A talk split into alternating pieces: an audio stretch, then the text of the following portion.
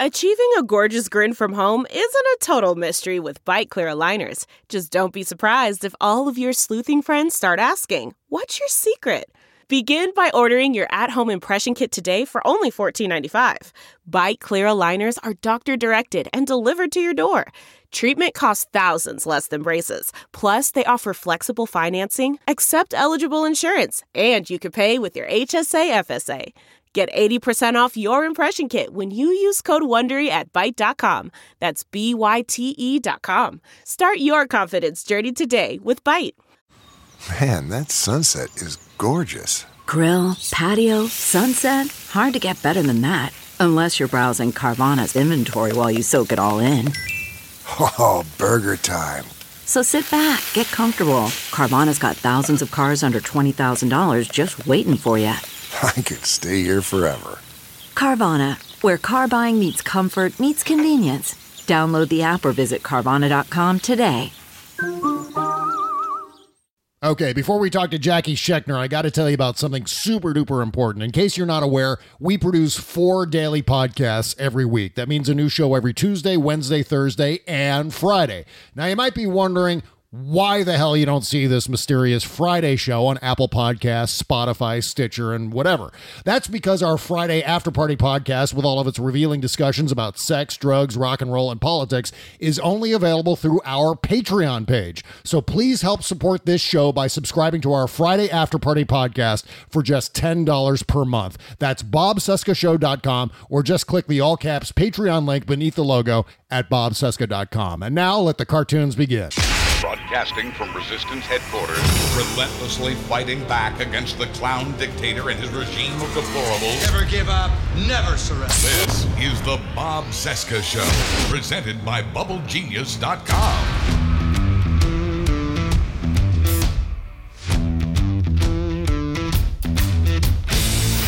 From our nation's capital, it is Wednesday, October 23, 2019, and this is the interview edition of the Bob Cesca Show on the Sexy Liberal Podcast Network. My guest today is the great Jacki Schechner from InvestigateRussia.org, The Stephanie Miller Show, and soon to be on the Sexy Liberal Podcast Network, co hosting a show with the OG Sexy Liberal, Hal Sparks. That's sexyliberal.com. Today we'll talk about whatever the hell that was on the Hill today with Republicans storming the SCIF where impeachment testimony was underway. Plus, we're going to talk about Russia, of course, and the ongoing alternative reality being manufactured by Trump and Fox News. Oh, and be sure to follow Jacki on Twitter, link in the description. Okay, let's bring Jacki in for her fourth appearance on the interview show.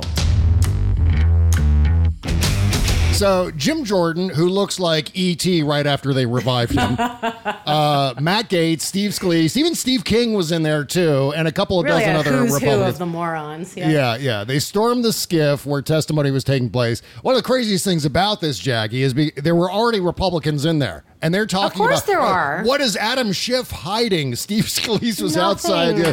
Why is he hiding so much from us Republicans? And there are already Republicans in there. You know what it is? It's like they didn't bother to read the How to Be a Congressman 101 brochure. Where it's, dude, if you're not on the committee, you don't get to just arbitrarily participate. Yeah. And there's a reason why the House Intelligence Committee is the House Intelligence Committee mm-hmm. because they get information that other people don't get. Yeah. And they're, the people who are chosen to be on that committee are chosen for a reason, although I'm not sure why Devin Nunes is still hanging around.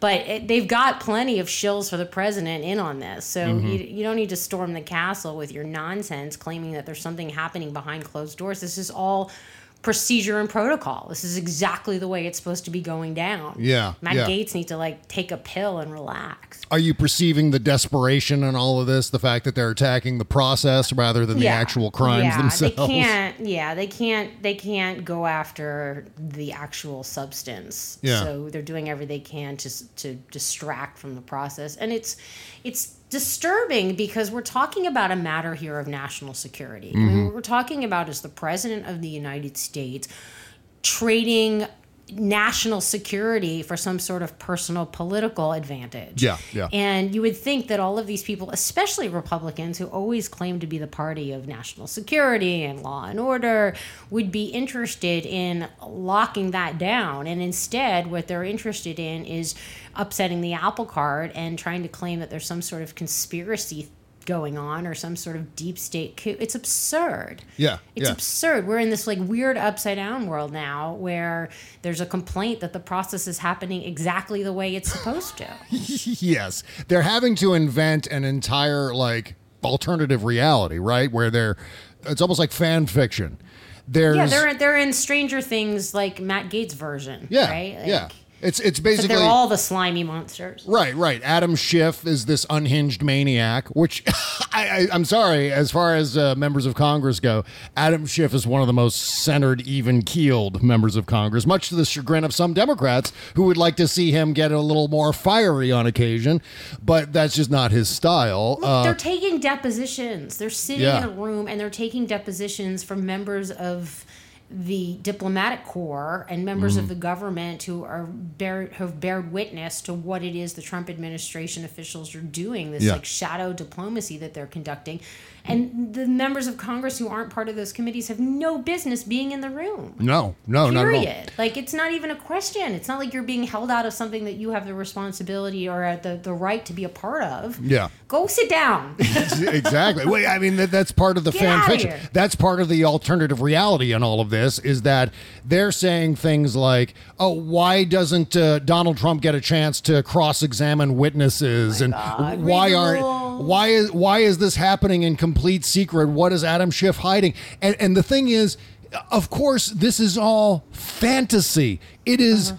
contrary reality. It is just on some other fictitious level that has no bearing on what the rest of us observe as empirical reality, right? And so, it's so disturbing. It's one thing when it comes from the deranged mind of Donald Trump. Yeah. It's another when you have like a dozen members of Congress who are buying into it too. Mm-hmm. Like that's the part that's so disturbing, right? Yeah. I mean, these are elected officials who are buying into the fantasy, this this nonsense deep state conspiracy coup idea. It's Mm-hmm. ridiculous. well, I get the sense that they don't believe it themselves. That what they're doing What is are they they're doing? they're putting on a show for the naive, gullible fanboys of Donald Trump, the Red Hats. They're they're assuming that none of those people understand that, you know, for example, the quid pro quo is completely detailed in the transcript of the or the non-transcript transcript of the phone call between Trump and Zelensky. They're Right. assuming that the Red Hats don't know that there's no cross-examination of witnesses in uh,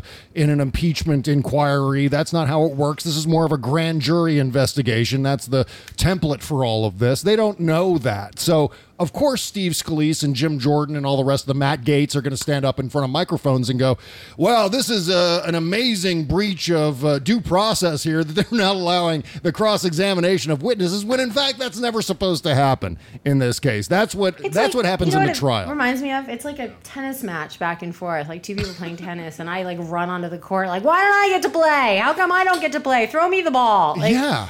Dude, you're not invited. Like this has nothing to do with you. Like, Right, get off right. the court. I mean, it's it's such wild madness. You know, I was watching last night. Um, I don't ask me why, but I flipped on Fox News just to amuse myself. to Uh-huh. Because you're a going on. professional and you want to see what the opposition is saying. Yeah, there's Yeah, nothing my wrong cable with that. news rehab lasted like a month, and then all this impeachment stuff started, and I- and I couldn't I couldn't do it anymore. And Yeah. I turned on Fox News, and they had uh, Representative Ratcliffe, John Ratcliffe, uh, who you remember was like this close to being a member of the cabinet. Oh yeah. Um, and he was saying on Fox News that there is no quid pro quo because nobody who's Ukrainian knew that the aid was being held back. And Yeah. there couldn't be any quid pro quo without the quo, right? Mm-hmm. He's like, until somebody who speaks Ukrainian could tell me that they knew that the aid was.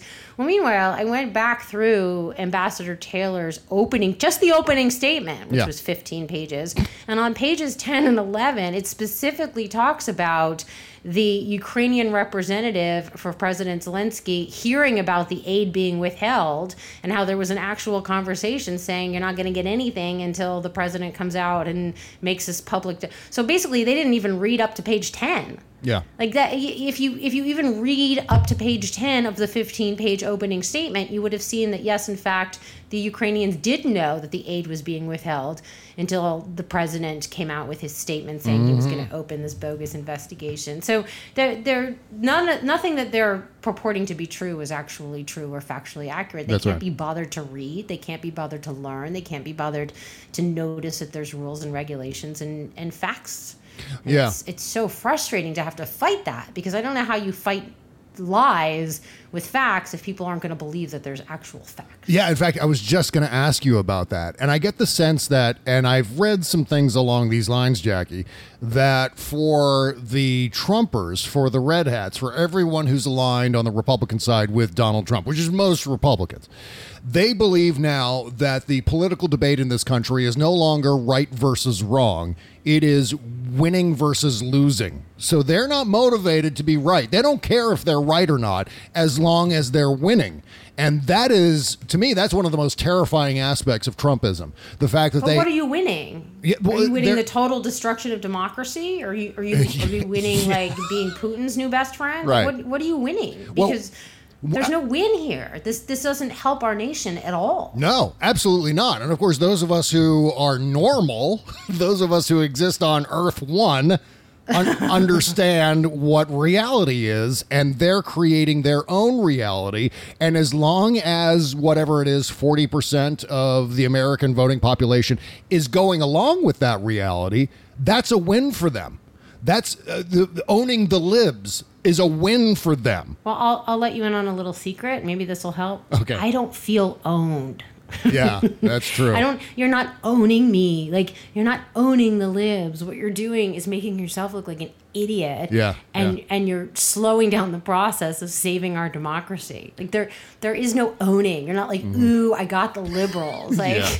Dude, you're, you're, you're, what you're doing is like tearing down the country and feeding into Putin. I mean, Mm-hmm. I just don't like. I don't get where you're winning on any of this. Like, it's going to be a huge destruction of democracy, and then you can give a big thumbs up and say, "I did, I did that." You know, Mm-hmm. that's, you're not winning anything. Nobody's winning. Like, it's not. Yeah. That's, that's not what this is about. You know, it's it's also interesting to me. I had this conversation. Uh, Hal Sparks and I have been doing some some podcasting together. Oh, yeah, that's right. Conversation. Yeah, it's fascinating, and and he's you know he's always going off on these brilliant tangents, which I love. So Mm-hmm. 90 percent of it is kind of corralling him back. Um, I always learn something. It's really Yeah, fun, and yeah. he's such a great comedian that you know he goes off on these funny riffs. But Oh, yeah, um, really sharp. One of the things we were talking about yesterday was what happens once Trump outlives his usefulness Mm-hmm. to Putin. Yeah. And we're going to be left in such shambles because he's doing all of Russia's bidding. I mean, we can talk about this some more too. Is that all this Ukraine stuff obviously circles back to Russia? Yeah. So, it, and the Syria stuff for that matter. But once he outlives his importance and he outlives his usefulness, then what happens? Does Putin then, you know, accidentally leak the compromat he's got? Yeah. Does he? Does he then? Uh, I mean, where, where where does it end here? Because Trump doesn't have anything other than the presidency right now. Like once that's gone, where where does he go? Yeah, yeah. What, where is he useful to anyone? In fact, Jonathan Chait just wrote a piece for New York Magazine. It was a pretty short piece, but I think it nailed the point, which is that I think they may be looking, and this uh, involves Putin, obviously, but more specific to the congressional Republicans, that Trump may be in a conundrum like Joe Pesci's character in Casino, where the mob bosses are okay with Joe Pesci's erratic behavior as long as the money keeps flowing in. And once the money stops flowing in, then they bury him in a cornfield. you know what I mean? And so that may be occurring. And I think Rachel Maddow has been hinting something along those lines. Like Russia is getting bored with Trump and they may mm-hmm. actually start to sell off their sell off their assets. Everything must go. And they may Yeah. be pulling out, backing away from uh, their support of Donald Trump, which he may or may not need it. I don't know if he's going to continue to need it because he's certainly putting together other deals along those lines. But that I think that's what's happening. I think uh, part of Donald Trump's weakness It's is going to be a Trump Tower safe zone. Yeah, I think his- Trump Tower in the in the, yeah. the swath of land that he's handing over to Erdogan. In fact, you know, Rachel Maddow was on uh, Marc Maron not too long ago, and they were talking about how, well, maybe after Trump uh, leaves office, whether it's through resignation or any of the other possibilities, that he suddenly gets asylum in Russia and Putin puts him up in the same apartment complex as Edward Snowden. So, oh, yeah, yeah, we're, we're, we're working on your presidential castle, Mr. Trump. Uh, it's going to be done, well, maybe six months, maybe. Till then, here's a dorm. yeah. Instead, he ends up having to live in this rat-infested place uh, in Moscow. Yeah. So I mean, yeah. look, none of us knows how this is going to end. Right. Um, but I do know that most of us hope that it ends sooner rather than later. Yeah. And it does start to feel like I don't know where we go from here. Like if this isn't if this isn't the tipping point, then nothing is. Like Mm-hmm. if you you have ample evidence now, especially. I mean, I I don't know if you went. I'm assuming that you went through Ambassador Taylor's opening statement. Oh, yeah, yeah. It was some of the most like detailed damning evidence Mm-hmm. uh, that we've heard come out of any of this and look as somebody who spent years working on this trump russia investigation stuff i nothing i'm reading is of any surprise Yeah. um, because it does all circle back to russia i mean ukraine is a proxy for russia in Mm-hmm. all of this it's the Putin loves to blame things on Ukraine, right? They'll shoot down Russia, will shoot down a passenger jet, and they'll blame it on Ukraine, or they'll invade Crimea and blame it on Ukraine. I mean, Ukraine is the the the breeding ground for all Russia conspiracy theory and bad acts. I mean, they test everything out in Ukraine first. Um, so none of this surprises me, but I am glad that we're getting such definitive evidence now, and at least. Um, the the ability for people to see it in black and white in a very short period of time is useful. and the So Ukraine I'm thing grateful for that. uh, with Ukraine and the quid pro quo that has obviously been arranged here. Uh, does that lend more insight into how the, for lack of a better term, the Russia collusion took place? We can kind of superimpose the deal making that was going on with Ukraine onto what Trump may have done with Russia, where maybe at some point he's arranging through obviously buffers. The boss has a lot of buffers, uh, some sort of quid pro quo arrangement regarding sanctions, and of course Mike Flynn fits perfectly into that equation. Oh, sure. So I mean, i I'm- believe I believe that this is it's it's almost like Trump saw what Putin did and thought he could do the same, Mm-hmm. but he doesn't have the the authoritarian power that Putin does, um, and he doesn't have the KGB training. Oh, yeah. and he doesn't have the skill set and he doesn't I mean I, I just think that Trump is way out of his league and he saw what Putin was able to do for him and thought, huh, like I can I can handle some of this myself. Or he took orders from Putin to do it. Yeah. Um, because y you know, first of all, Trump couldn't point to Ukraine on a map.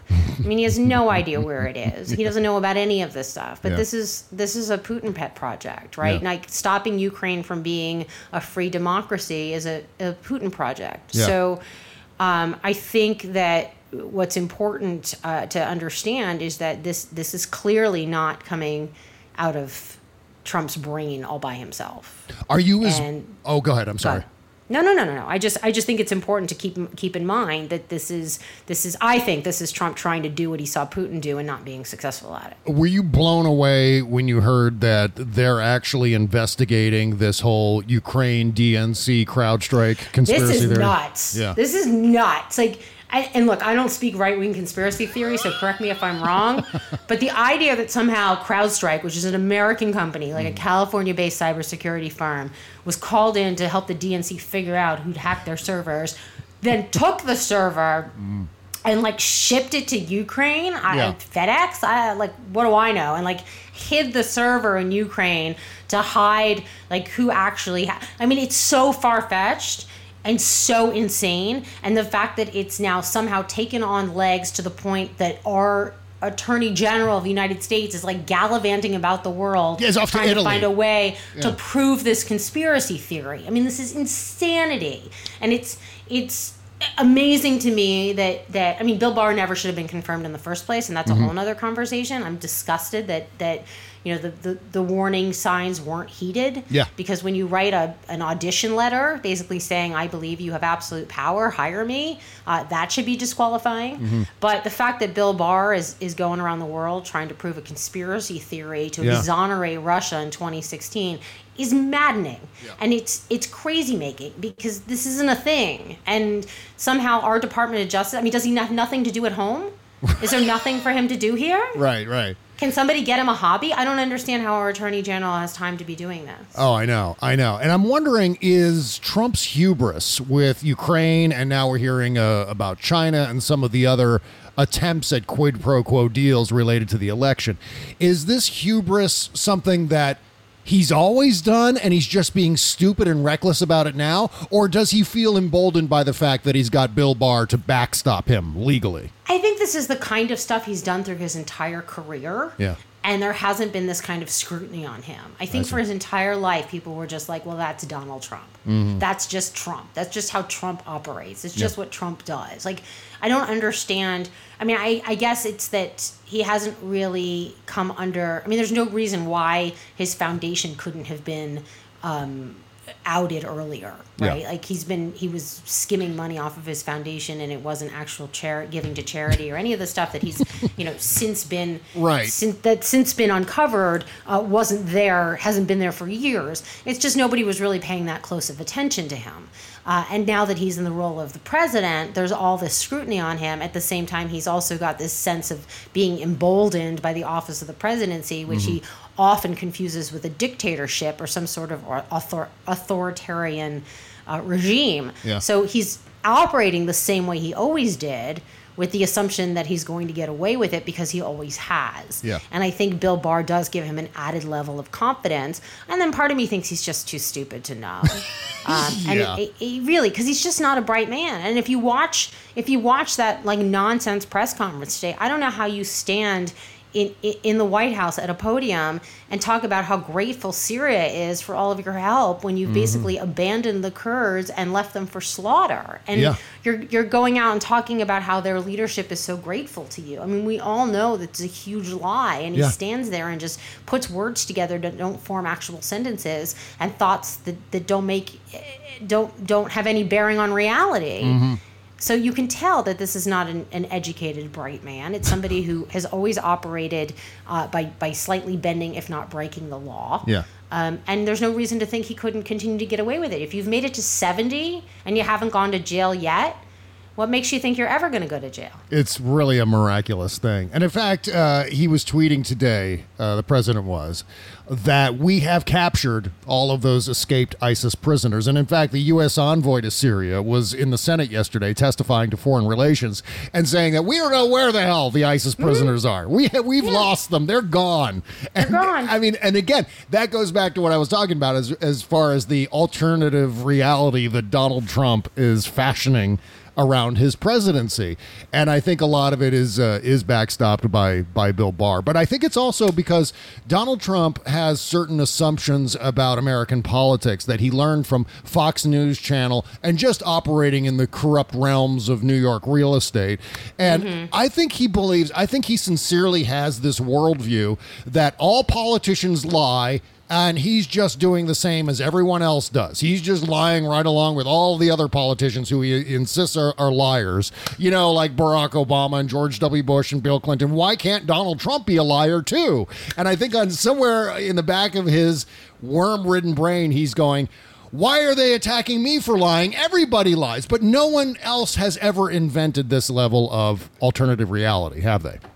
No, and I and I think it's even simpler than that. Like I don't think Donald Trump ever gave much thought to politics other mm-hmm. than as some sort of leverage for power. Yeah. And so he doesn't care about foreign policy. He doesn't care about international relations. He doesn't care about domestic programs. He doesn't care about the welfare of the community or the nation as a whole. He sees everything as transactional. And so what he does is he operates in the government role the same way he operates in business, which is who are the most powerful people that I can align with? Who do I have to pay off to get something done?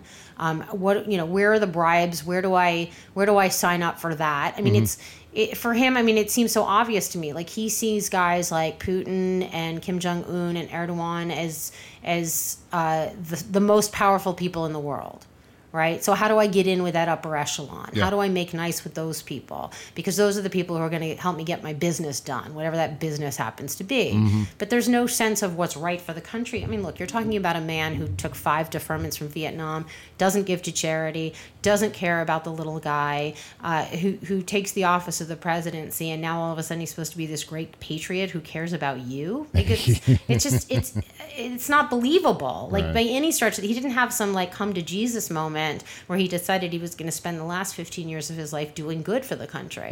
He's still out looking out for himself. He Mm-hmm. Didn't disassociate from his businesses.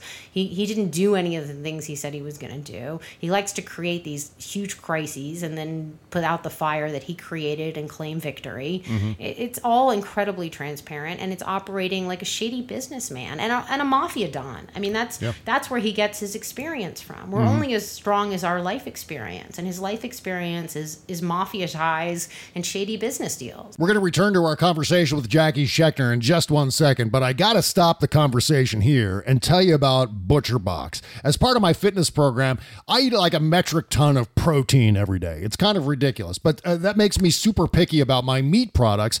But thanks to Butcher Box, I don't have to worry about getting quality meats conveniently delivered to my door. Every month, I receive a selection of the very, very best meat without leaving my house. All of Butcher Box's meat is free of antibiotics and added hormones. We're talking about 11 pounds of meat, enough for 24 meals.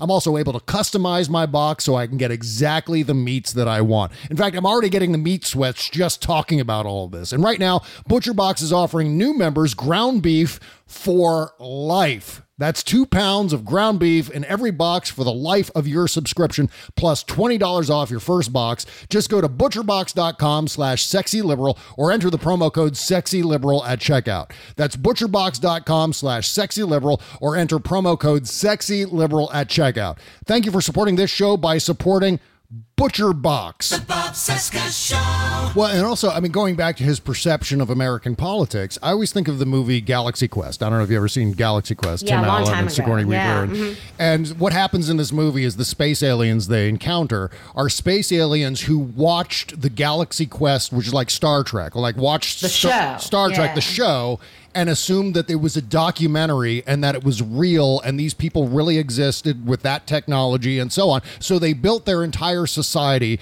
around the technology of this TV show. And then they're like freaked out because none of it actually works the way it's supposed to work. And they're getting decimated by this uh, other Klingon villain race of. Uh, and Well, so, here's a good example of that. Yeah. You remember when Donald Trump brought in the parents of this the Oh, child yeah. who was killed? Yeah, this is a great example of this. So these these uh, this boy, I think he was 19 or so, was riding on his motorcycle in England, and Mm-hmm. uh, it was a diplomat's wife who was riding driving on the wrong side of the road and struck Yeah. and killed this 19 year old, and. Uh, President Trump or someone in the White House invited the parents from England to the White House.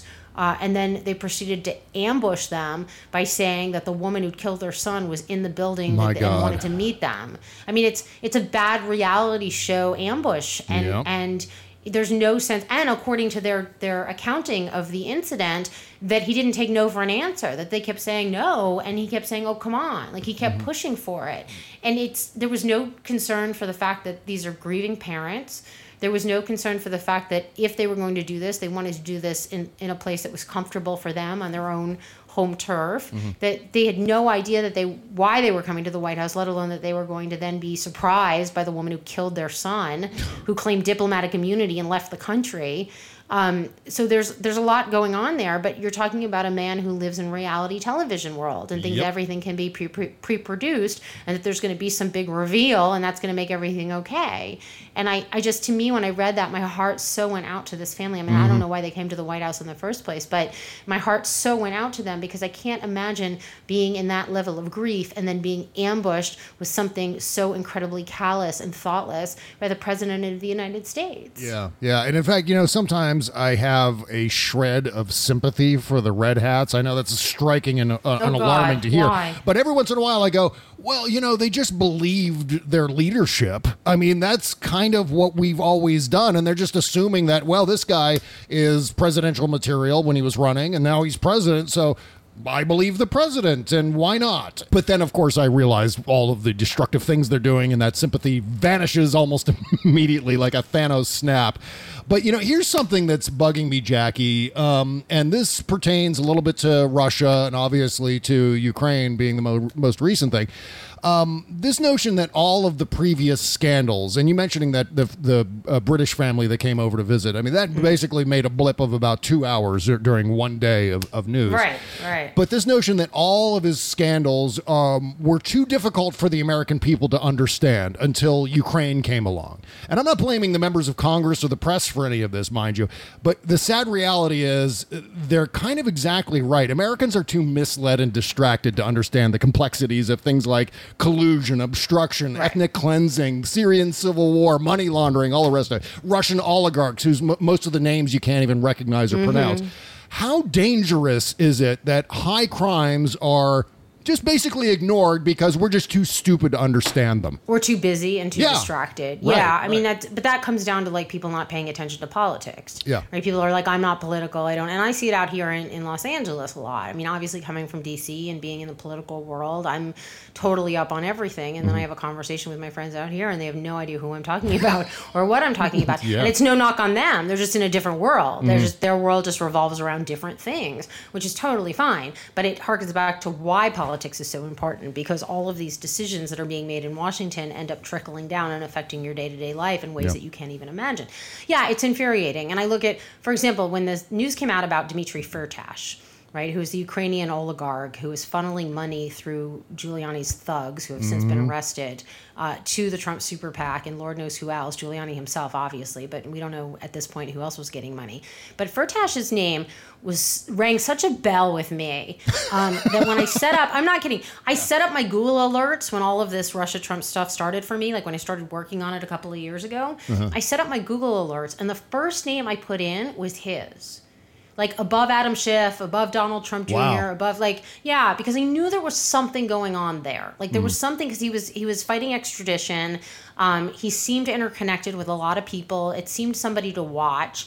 Uh, so I wasn't all that surprised. I was actually kind of like patting myself on the back, pretty proud of myself for seeing that that that he was somehow interconnected and they weren't paying enough attention to what was going on with him Yeah. um, it seems to be the thread that you need to pull on at this point, right? And how he's connected and where all this mon- money is funneling in from.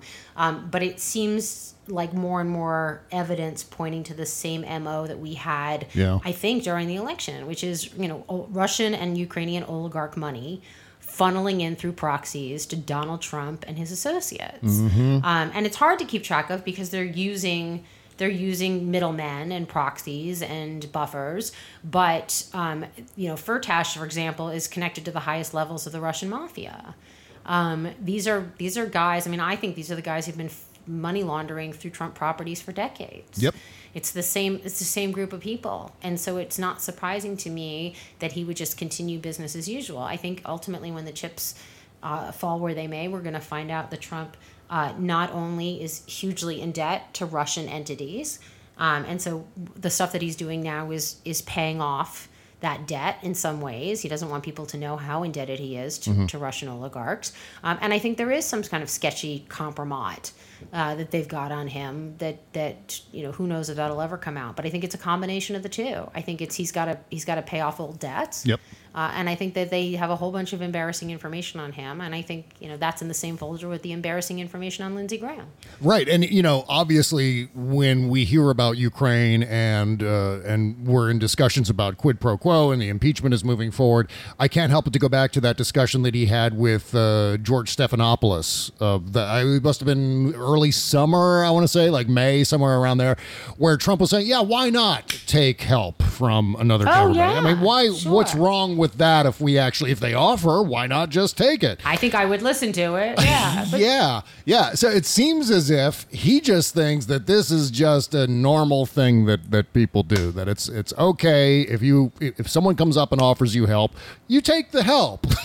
and Because there are no lines in international business. Right. And so it doesn't matter who you deal with in international business. Mm-hmm. He doesn't he doesn't understand there's geopolitical consequences when you're talking about government relations and international relations. You've got whole nations at stake. He Yep. Mm. doesn't none of that dawns on him. He just sees all of this as another business transaction. yep.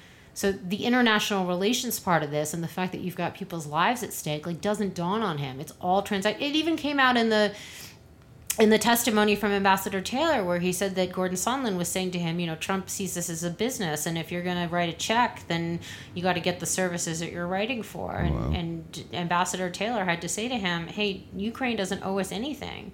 Like we're not, you know, Trump isn't writing a check of his own money. It's it's American taxpayer dollars that are going to help Ukraine with its defense to protect its fledgling democracy. Like Yeah. it, they don't. Oh, Donald Trump isn't writing out of the Trump Foundation uh, slush fund uh, in exchange for something from Ukraine. Like it, that, that's not how it works. Mm-hmm. But that's clearly how he's. Or even when he he tried to put the G7 at Doral, right? He still sees him. Mick Mulvaney says he still sees himself in the hospitality business. Like, dude, you're not.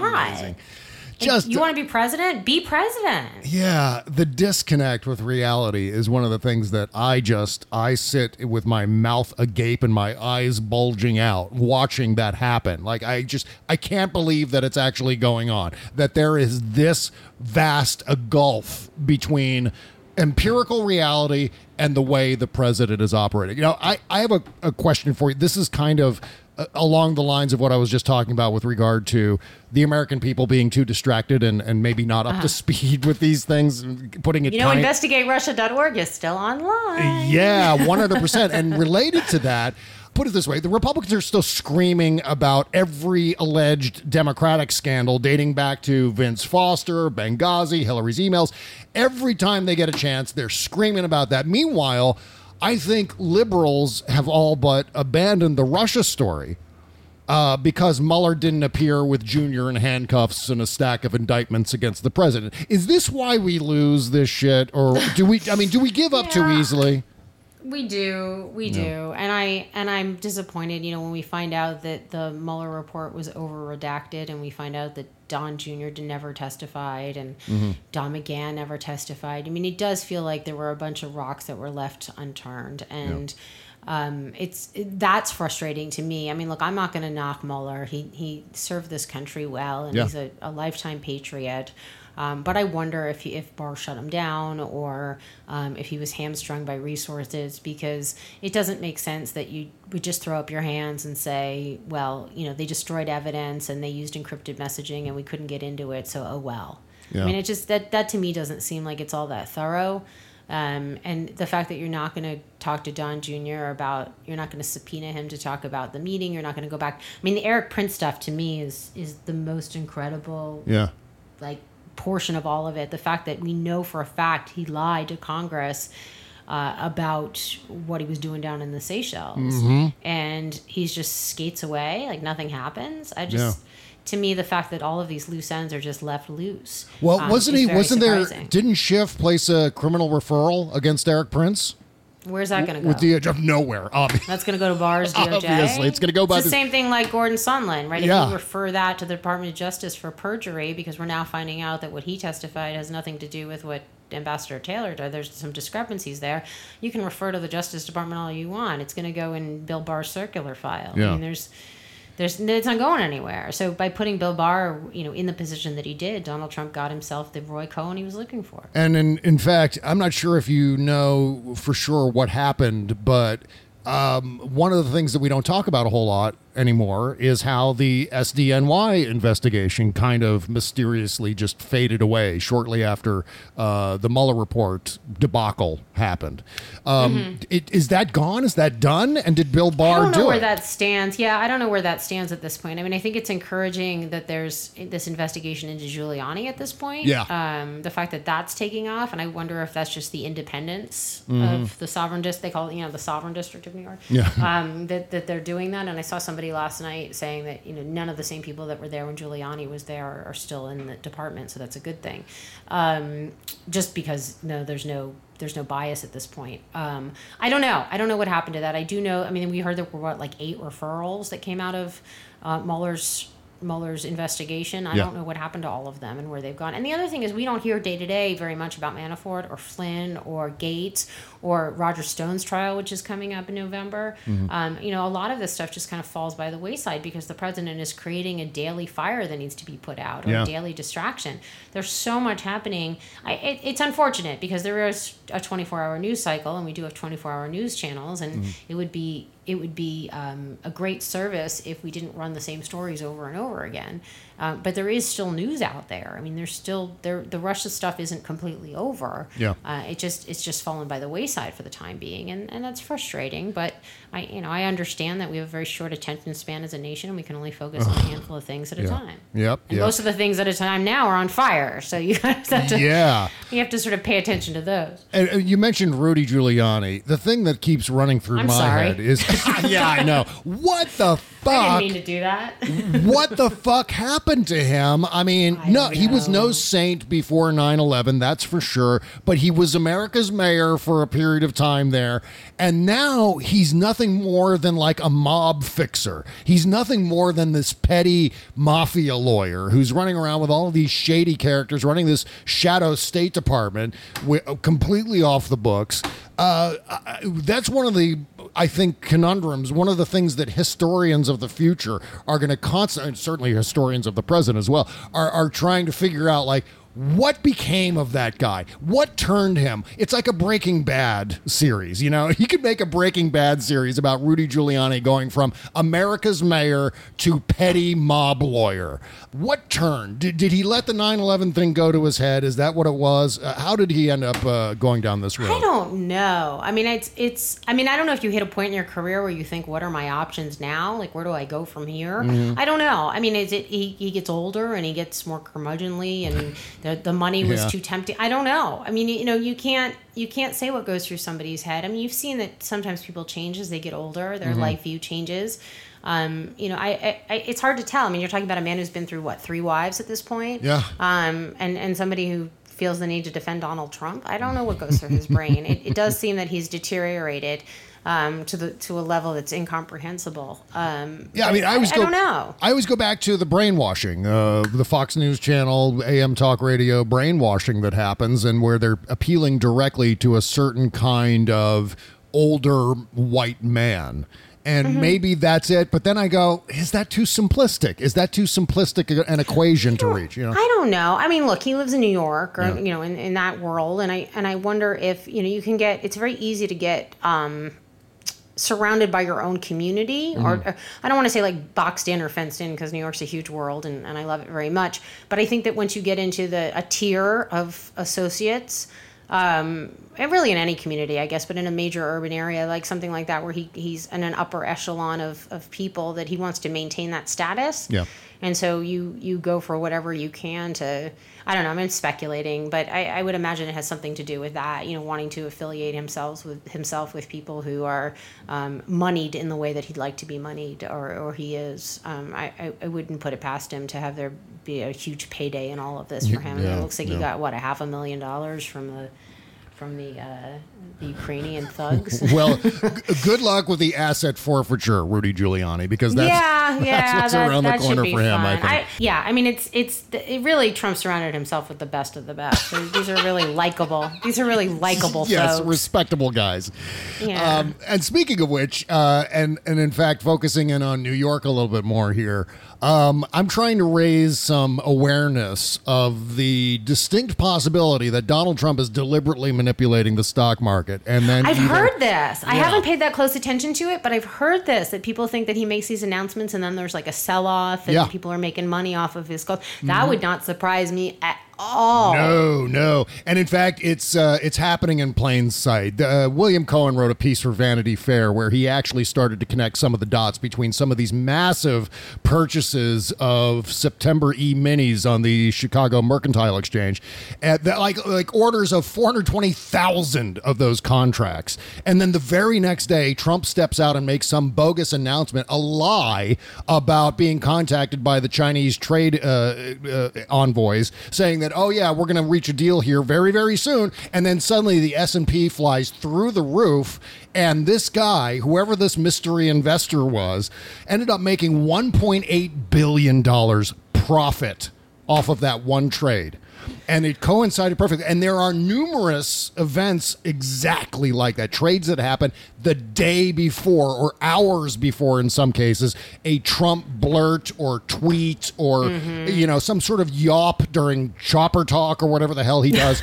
And, and so, what really strikes me as particularly nefarious are, as you said, those sell offs where there might be short sales involved too, which is, as the steward of the economy, would be not just criminal and impeachable, but completely unpatriotic on on top of everything else. That he would be he would actually be driving businesses, uh, investors downward with his actions. Oh, sure. Yeah. Well, you have when you have no moral compass Mm. and and no values and no ethical standards, you're Yeah. willing to do whatever it takes to make a buck. Yeah. And he loves two things: he loves money and he loves himself. Yeah. And that's it. So, you know, anything beyond that, he, he doesn't care. He doesn't care. He doesn't care if it's if it's right or wrong. He doesn't care who it hurts. He doesn't care that it's uh, illegal. Like none of that matters. Yeah. Really, he's, he just lives in this fantasy world where. Um, eh, I mean, I, it is his fantasy world, and I hope that the reality hits him on the Uh, way out. Me but uh, yeah, I mean, it doesn't surprise me if, if there's a manipula- intentional manipulation going on, and there's not some huge kickback. Well, you know, at some point, Jacki, I hope we can convene uh, these chats and and not have to talk about Trump corruption the whole time, and maybe to Wouldn't dis- that be nice? discuss healthcare or something. Um, Ugh, that would be amazing. but before we wrap up, I do have one healthcare question for you, Sure. and I don't want to make too big a deal of it because I don't know that it is such a big deal. But do you think Democrats are making uh, t- too big a fuss over uh, Elizabeth Warren's refusal to admit that she'd raise taxes to pay for Medicare for all?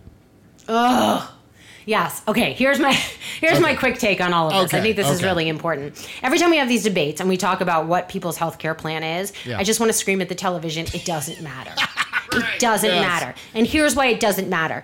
I don't care if you want to implement some sort of public option. I don't care if you want to move to Medicare for all. None of it's going to happen unless you have control of the Senate. That's right. None of it's going anywhere. Yep. I worked on the healthcare debate. I can explain to you uh, from here until you know until tomorrow why a public option is a really good idea. We couldn't get it, Mm-hmm. and we couldn't get it because members of Congress weren't willing to vote for it, and because the insurance companies put a tremendous amount of pressure on the members of Congress that they bought and paid for not to allow it. Yep. Because they did two things. They turned around and said it would be unfair competition, and then they said it'd be crap. And I don't know how it could be the two things at the same time, but they whatever argument they needed to demonize the public option, they did. Yep. But that's a wonderful solution, and I would love to have a public option the same way I would have loved to have a public option back in 2008 and 2009 and 2010, but we couldn't get it. And anybody who says right now that they're advocating for a public option needs to then follow up with how they're going to get us there. Yeah. Because it's the same disingenuity that you're you're blaming on um, or, or, or, or dishonesty, I guess is the word I'm looking for.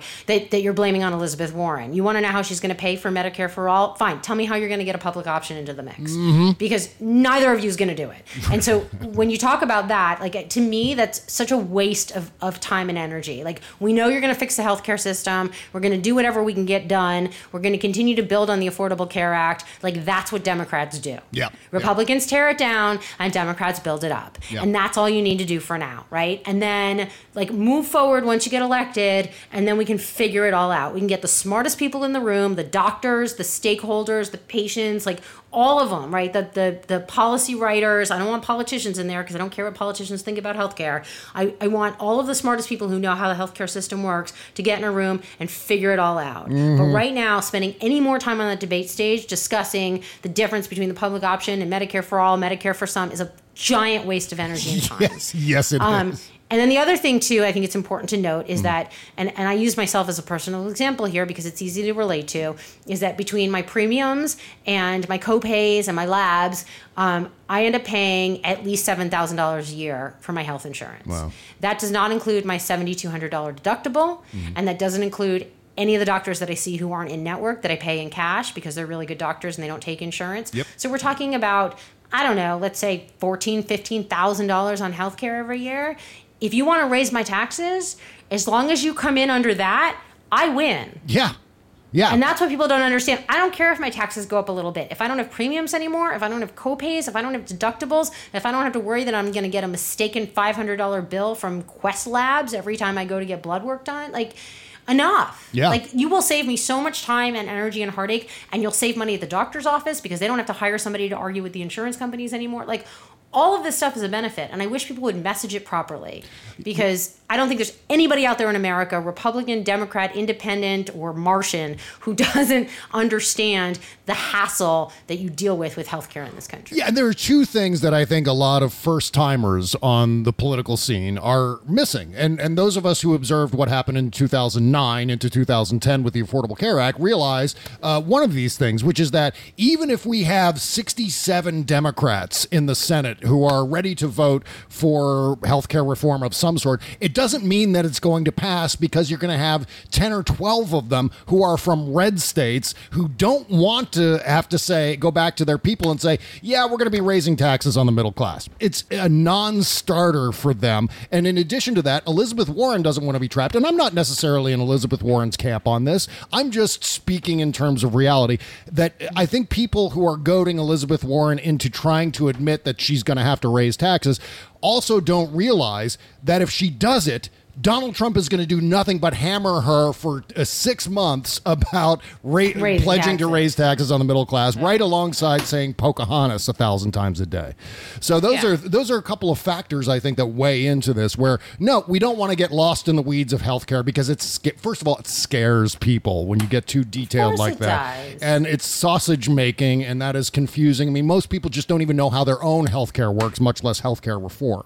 So yeah, Look, I, think I, put it out into the universe. Like, hire me, use me. I know how to message this stuff. Like, stop. You guys are just like eating your own at this point. Yeah. Like, we can get all the Democrats on message. We can get everybody saying the same thing. Like, the the, the, healthcare fight is not going to be the delineator. Like, the reason why people are saying Elizabeth Warren is too liberal or too progressive, and they're claiming this Medicare for all, you're going to throw everybody. Like, stop with that. Like, mm-hmm. stop. Like, is she a good, kind person who fights for the middle class, who wants to do what's right for our country? I mean, I'm just using her as an example. Like, stop trying to nitpick Medicare for all. Like, it's not going to matter if you don't elect Democrats in the Senate. right. So you're going to discount her on a plan to try to get us to universal coverage. And plus, there are plenty of other countries, democracies, like major countries that have all kinds of cool healthcare plans where it's a mix of public and private, mm. where they've you know, gradually moved to a national healthcare plan. Somewhere in Spain where like everybody's covered, but then you can buy into private insurance on top of it if you want to. Like there are ways to do this.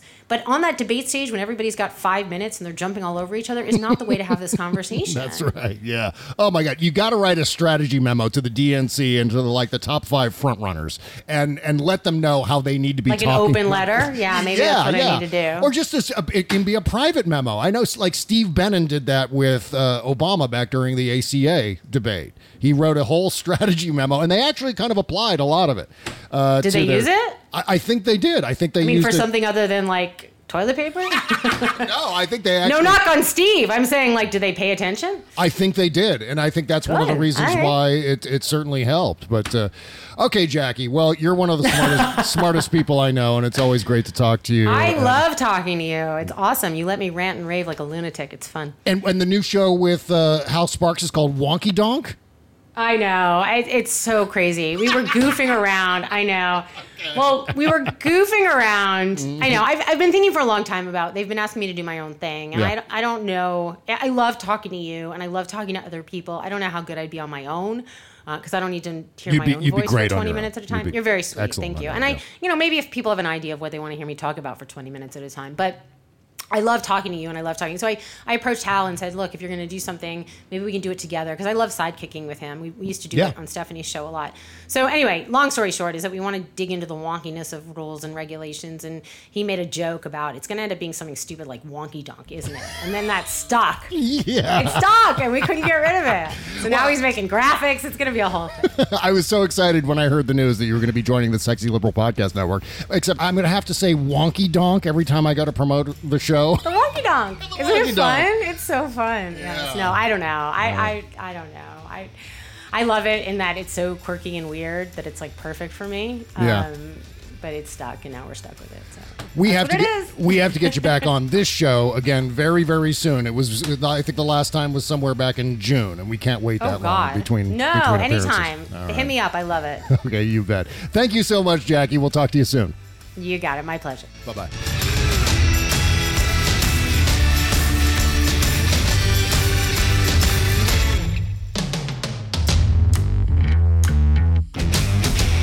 This is Frangela, and we host The Final Word with Frangela and Idiot of the Week podcast. And if you enjoyed this episode, you'll love our show, where every week we talk about real news, real funny. So come on over and listen to The Final Word with Frangela and find it at sexyliberal.com and on iTunes, Stitcher, TuneIn, and everywhere else you get your podcasts. Today's show has been brought to you in part by the Election Ride Home podcast. I got to tell you about this great show. It's called the Election Ride Home. Someone's going to challenge Donald Trump for the White House, one of those 20 or 30 Democrats. And the Election Ride Home is a podcast dedicated to figuring out who that someone, or maybe even multiple someones, will end up being. Every day at 5 p.m. Eastern, veteran journalist and This American Life contributor Chris Higgins catches you up on what happened on the campaign trail, who's up, who's down, what issues are getting traction, what do the polls say. It's 15 to 20 minutes that keeps track of all the latest and summarizes it so you don't have to be nervously refreshing your web browser a thousand times a day. So if you want to catch up on what you missed on your way home, search your podcast app and subscribe to the Election Ride Home podcast.